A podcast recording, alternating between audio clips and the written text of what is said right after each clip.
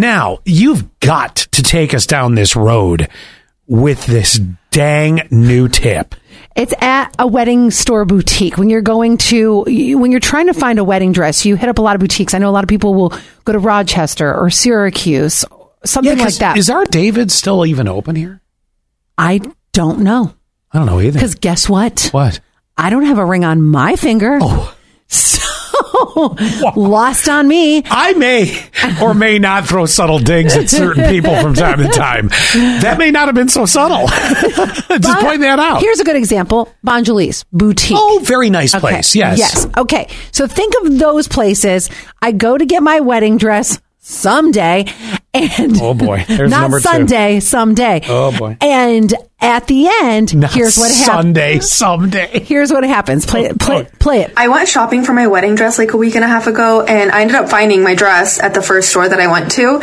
When I went to go pay, they flipped their little iPad around and it asked for a tip. I, I did not expect to have to like tip buying a wedding dress. So I'm just kind of like standing there trying to do math in my head because the dress is already expensive, right? And then like a 10%, 10% on like a $1,500, $2,000 dress is like another $200. Ooh, oh, Ow, that's ow, more ow, ow. than 15 bucks that I was doing because you flipped your iPad around when I did takeout. Right. You know, and there's always those selections. It's, you know, 10%, 15%, 20% more. And then at the bottom, no tip. I'm always getting told the what for about my tipping. Zach is always saying, you need to stop tipping everyone. You tip everyone for everything. Especially now we have, we have our own accounts, but we have a joint account for grocery shopping and going out to restaurants. Yeah. And he's like, you over tip everywhere we go. Just hand him the bill.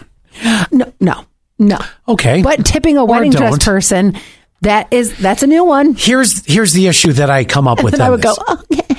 Well, right. You, you, it's a guilt tip. It is. That's what it is. So here's the thing. I, and I, w- number one, would you tip, you know, a, a wedding boutique for the fact that they helped you get in the dress? Now keep something in mind. Mm-hmm. The person that's helping you is doing a service for you. Or does that fall under you're getting paid by the boutique? boutique I almost said boutique. Another Scott Alley thing, Yeah. yep. Uh, I mean, now where does this fall in your head? Because when a server brings you, the, but then again, they're a wedding dress server. Do you remember the one time that we had the wedding? We were doing like a wedding expo thing on the boat, and they put me in a wedding dress.